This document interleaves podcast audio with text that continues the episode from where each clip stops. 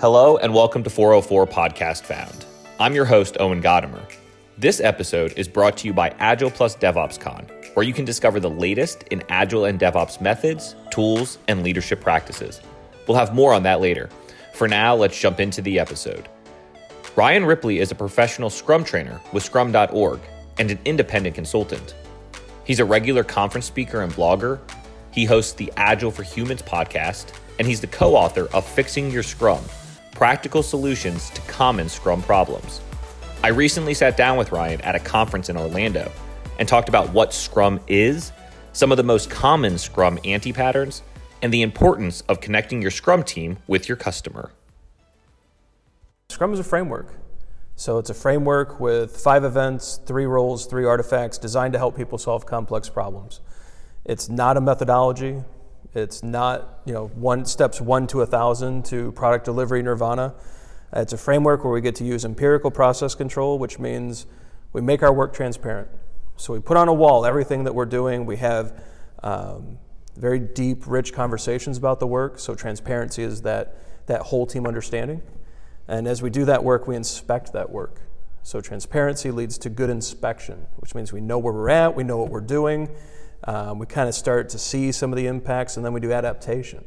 So once we the work is transparent, we do a good inspection of it, we can change direction, right? We can we can adapt to the marketplace, we can adapt to user feedback, we can figure out what's going on and stay aligned to the customer. So really, it's um, when you're adopting Scrum, you're accepting the fact you don't know everything up front that you can't predict the future, you cannot plan complexity perfectly.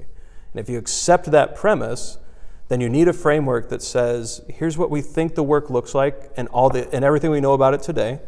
Here's some of the things that we've uh, noticed as we've done the work and gotten feedback. And here's the next tactical change we're going to make to make sure that we're doing something relevant in the marketplace, that we're saving the world, that we're having the impact that we're investing in. And that's really Scrum. It's just the, the set of boundaries and constraints uh, with a few rules, a few artifacts that allow us to kind of make sense of where we're at in the world.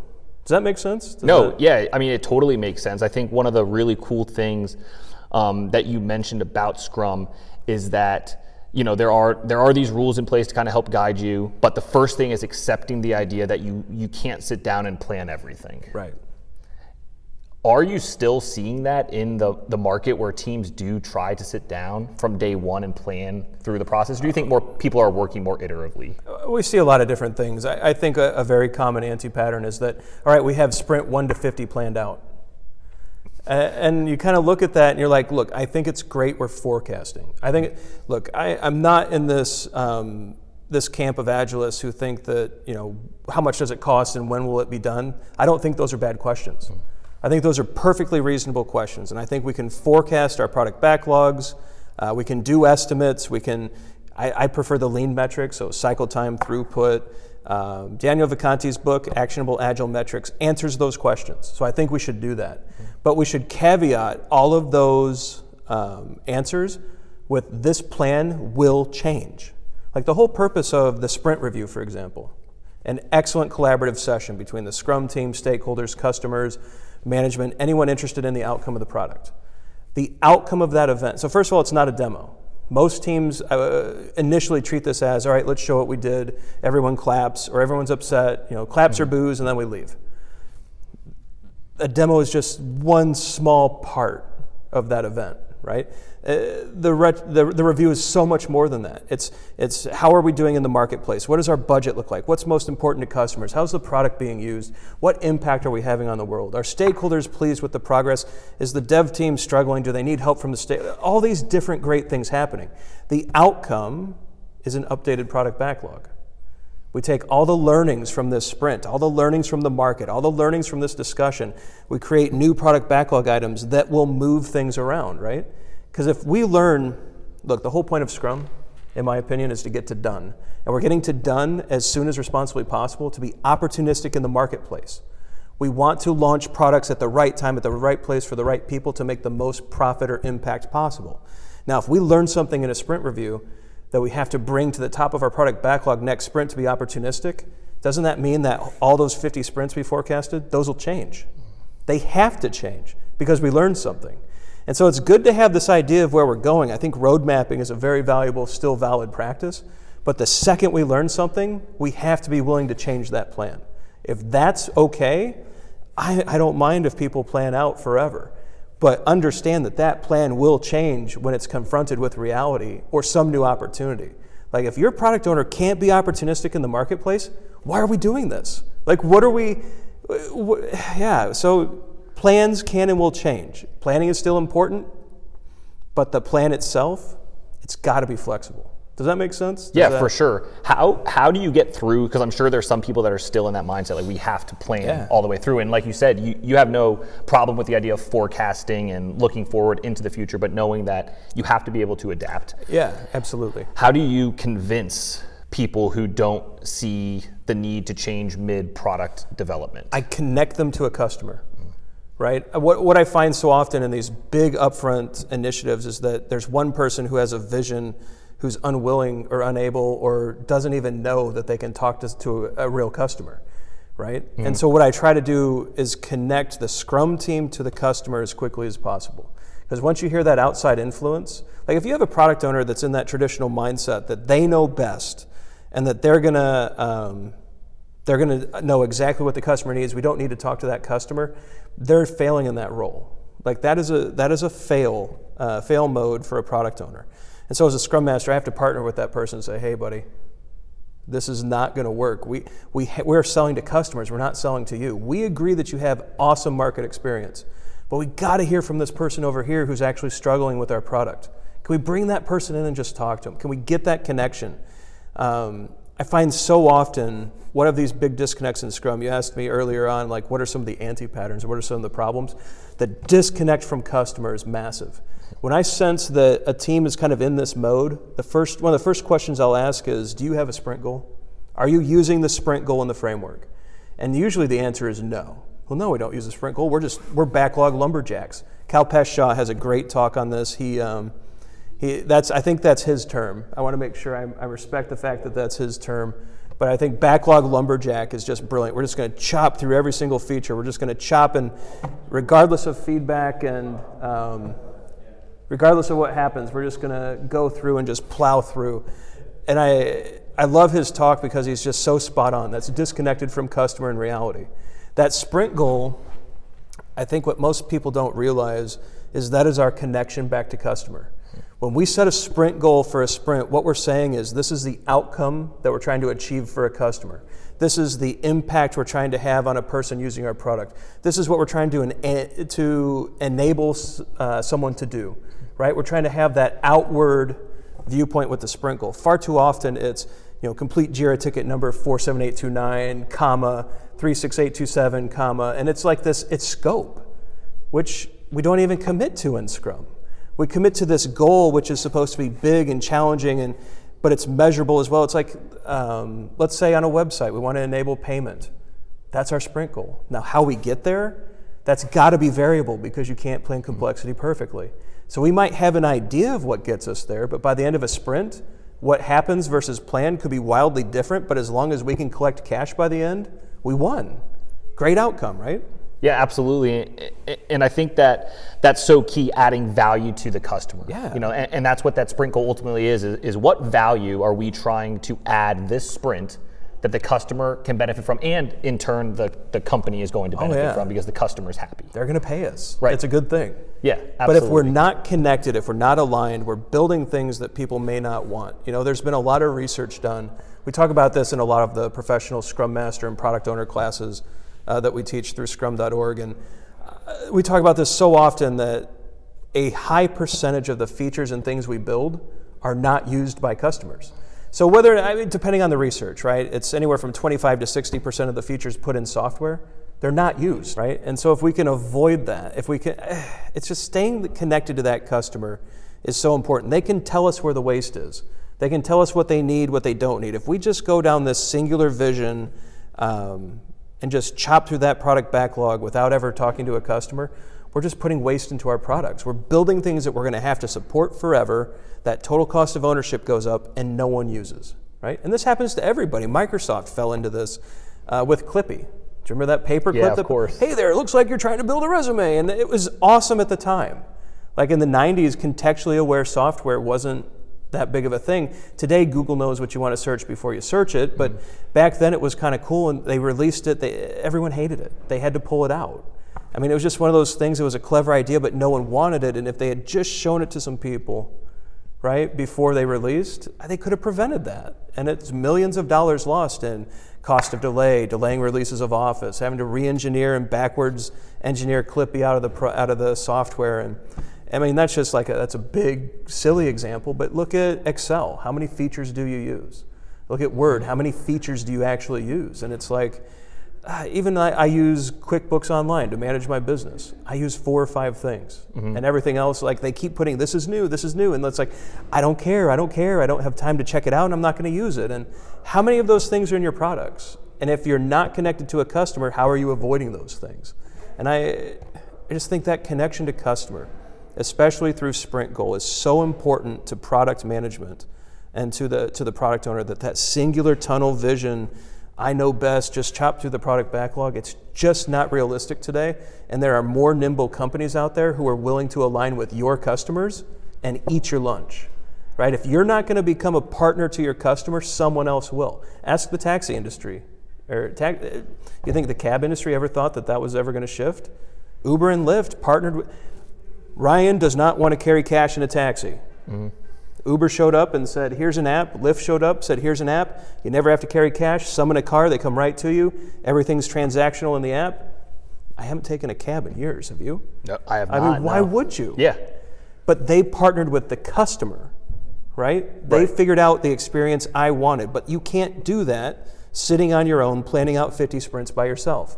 You have to do the work of talking to customers. What do you think the biggest blocker is getting the Scrum teams to talk to the customer? Is it I don't know, is it a fear of talking to the customer? Is it a not knowing they can talk to the customer? Is it someone blocking them from talking to the customer? I, have seen all three modes, right? Okay. I mean, there's, there's a fear, there's a we don't know if we can do this, there's a blocker, whatever it is.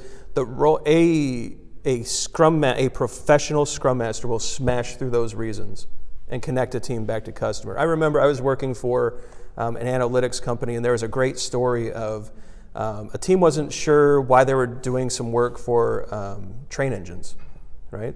And so they went out, uh, and, a, and a product owner took their team out to a train yard and showed them people using the application and how that was being used. And, and it led to these rich conversations that hadn't happened before. There was this disconnect. Some new features were discovered, but also a whole new product was discovered when some software engineers saw how they were working. And they realized, wait a minute, if we can just take some of the data we already have, bundle it into a report, uh, a report, this train yard doesn't have to do some of the testing they were doing. And it led to a, a new initiative, a new product, millions in revenue because we took people out and they got to visit a customer right? But it was a it was a scrum master who borrowed the corporate credit card, rented a bus, took everyone out. They just busted through that impediment. That's our role. We're not there to schedule meetings. We're not there to order food. We're not there to um, be the scrum cop and put people in scrum jail for breaking the framework. We're there to connect teams to customers, to break down silos, to break down these misconceptions, um, and to just get that connection to customer back. And whether we do that through coaching the product owner or taking direct action, it doesn't matter, but that's how you win today, right? It's that partnership with customer. The, the, the less distance between a scrum team and the customer, I think the better shot you have of, of creating a relevant product in today's market. Yeah, and there's no in, in that scenario. There's less and less playing telephone through oh, yeah. through all these different resources, and you get to hear it. And I love the example that you, they you know you went out to the train tracks and saw them actually working hands on it, and, and it just I think opens up your eyes and gives you another perspective that you maybe didn't well, you didn't think about when you're sitting behind your screen. How could you? Yeah. We don't have the context. We don't have the visibility. Right. I've never worked in that context. Neither had the Scrum Master. But once you go out and see it, you're like, wait a minute, there's some ideas here. Um, in any case, if there had been no new ideas, I think the single greatest way to demotivate a development team, well, the greatest way would be not paying them. That would be awful, right? But assume everything else is going okay. If you disconnect them from the customer, if you don't let a dev team see the impact of their work that it has on the world, why, they don't care apathy sets in. They just show up. They turn into these backlog lumberjacks. We're just doing the work. We don't know why. We're just doing the work. People are telling us, leave us alone. You kind of get this, and they're right to feel that way. That's not a knock on them. They're right. They don't have that that visibility, but if we can reconnect them to the customer, suddenly they're inspired. Suddenly they're like, "Wow, the work we did saved somebody." One of the coolest things I ever saw. I worked in medical device for a number of years, and the CEO, really perceptive guy, he noticed that.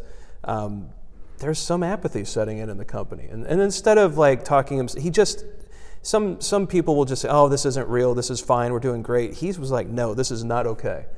He didn't get mad. He didn't like have a, you know, an all hands that was just miserable. He went out to um, one of the surgical sites and showed the impact of the product, right? So we got to see at the time it was hips and knees that we were working in medical device. And, and at the time, it was just unheard of for a patient to get up and walk the same day after a hip surgery. Mm-hmm. This is in the 90s. Minimally invasive surgery was just coming out. The new metals and polymers were just coming out. Well, he put together a video that said, Your work this year got this patient out of bed the same day.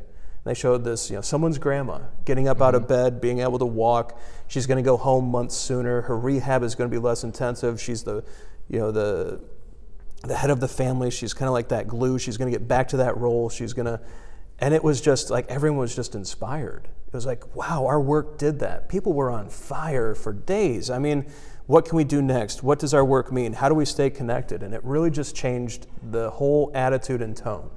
And I think if we can do that, if a scrum master can make sure that a product owner is keeping the dev team connected to that customer through sprint goals, through interactions, you know, your sprint review should have customers in it. Mm-hmm. Like, let's get those, let them tell the dev team how things are going. Hey, this latest feature kind of stunk. If you could fix this for me, I'd appreciate it. Let's hear that stuff, good or bad, right? Right? Let's, that's transparency. That's whole team understanding, including the customer, including the stakeholders. Let's just get everything out there, inspect what we're learning, and make that adaptation. Let's, that's how you win, I think. Yeah, I think that's really awesome. And I think that one cool thing that you mentioned there, too, is not only you know, how did the customer feel about the, the that r- most recent release, but also what is important to them. Yeah. You know, the, the Scrum team maybe didn't know early on that this specific feature was going to be the thing that the customer's like, you know what, if you could fix this thing, maybe it's so small to the Scrum team, but yeah. to the customer, that I mean, that is the thing they needed fixed. It's all the difference, right? If I'm running a company, well, I am running a company, and if I go into QuickBooks and invoicing is busted, I don't care about much else. Mm-hmm. Cash flow is king to a company. We've got to be able to bill and collect and man, if that's busted, you you bet I'm going to send a, some feedback in, and I hope people are listening because in the moment that's most important, right? Yeah, absolutely. Um, so we talk about getting the the customer more or the Scrum team more closely connected to the customer. What are some other common challenges you see with Scrum? Yeah, I mean there actually, Todd Miller and I, another professional Scrum trainer with Scrum.org, we, we just finished writing a book on mm-hmm. all the anti patterns of Scrum. So, fixing your Scrum, it's through the Pragmatic bookshelf at prag, uh, pragprog.com. It's also available Amazon for pre-order. Sorry for the shameless plug. No, it's good. But uh, we just cataloged. I mean, probably over 50 anti-patterns that we run into. Whether it's the absent product owner, you know, the scrum master who's acting out of their role, the dev team who's not showing technical excellence or professionalism. There's so many different things that come up. I think what's you know most interesting, what's really been my focus lately on the Scrum framework, is this idea that uh, Scrum never really fails, right? It's going to do one of two things beautifully every sprint. It's either going to enable and, and, empower a team to deliver a product increment that's potentially releasable, high, highly valuable, by the end of a sprint, or it's going to show you every reason why you can't. And I find the anti patterns all come from, for the most part, I'm sure there's a few exceptions, all but mostly come from avoiding the, the learnings. Like it will, Scrum will show you why you can't ship. Now, if we try to modify the framework or change the sprint length or do everything in our power to avoid facing that pain, the anti patterns just come bursting out right? Mm-hmm. And so it's really listening to the feedback you're getting, right? We can't ship uh, right now because we don't have automated testing and we have to do manual regression testing, and it, so it's hard for us to get product out sooner. Fix that problem, right? That's not Scrum failing, but now we're going to make modifications to the way the dev team works, and we're going to have this outside offshore testing group, and we're going to add all this stuff on top, trying to address a problem that could be treated and, and cured cleanly by a Scrum team you know, and that's I think that's where a lot of it uh, originates. Yeah, I mean, I think that you know fundamentally understanding Scrum is so important. Yeah. If you can understand it and understand what it's there for, it's really not there just to have these daily rituals or bi-weekly rituals that you have to attend. Those are there for a reason. There are specific reasons that you have those things in place. Absolutely. I mean, those events were designed to actually replace most of the meetings that people have today. So, another anti pattern that we've run into that we talk about pretty extensively in the book is uh, the complaint we get that there's too many meetings in Scrum. There's too many meetings in Scrum. All right, let's, let's think about this for a second. We have sprint planning at the beginning of a sprint. So, if we're doing, let's say, a two week sprint, that lasts about four hours. All right, so we got four hours on day one. We're going to do a daily Scrum every day. So, that's about 15 minutes every day. And at the end of the sprint, we're going to do the sprint review and sprint retrospective. So a sprint review for a, a you know two week sprint is what a couple hours. A retrospective for a, a two week sprint is an hour and a half. Doesn't sound like a lot of meetings to me, does it? No, does it doesn't. To you? Now, if we add in some refinement, hopefully, if we're, we're doing some product refinement, we're improving our product backlog, we're enhancing whole team understanding, which enhances transparency. So maybe we spend a few hours here and there in the sprint. It's still not a lot. But what happens is people just layer Scrum on top of their current calendar. Big anti pattern, right? Because every meeting on someone else on your calendar is replaced by a Scrum event. So if you have the status meetings, the steering committee meetings, you know, the, the stakeholder updates, the cut, all that stuff goes into sprint review, right? Right. Let's do the lessons learned on a project. Well, we do that every sprint in the retrospective. So you can cancel all of those meetings and start inviting stakeholders, inviting Scrum, wh- whoever needs to attend to that review to take care of the majority of those, those meetings, right? But if we don't take that step, then when do people have time to work? Like that's just one of like uh, of so many little interesting anti-patterns that we run into. Another common issue, another common root cause is really taking a very legalistic view of Scrum. Here's a Scrum guide. It says this, thou shalt do that. It's not a great viewpoint of the Scrum guide, right? There are rules we have to follow, but a lot of it's guidance, right? Scrum is immutable. We have we we choose to do the events because we get good inspection and adaptation out of each of them.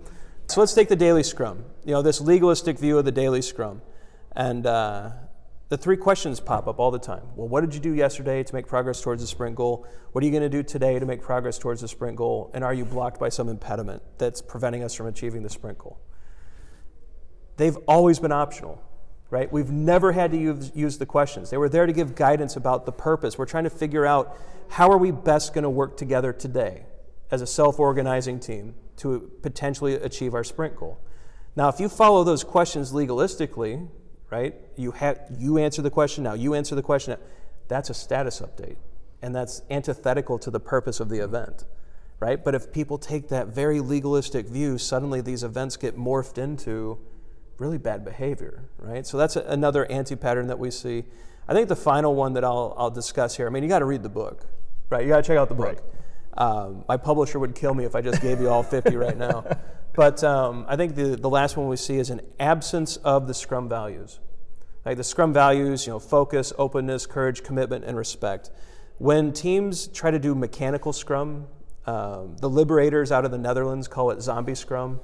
Um, what, Ron Jeffries calls it dark Scrum. Whatever you, whatever you want to call mechanical Scrum, right?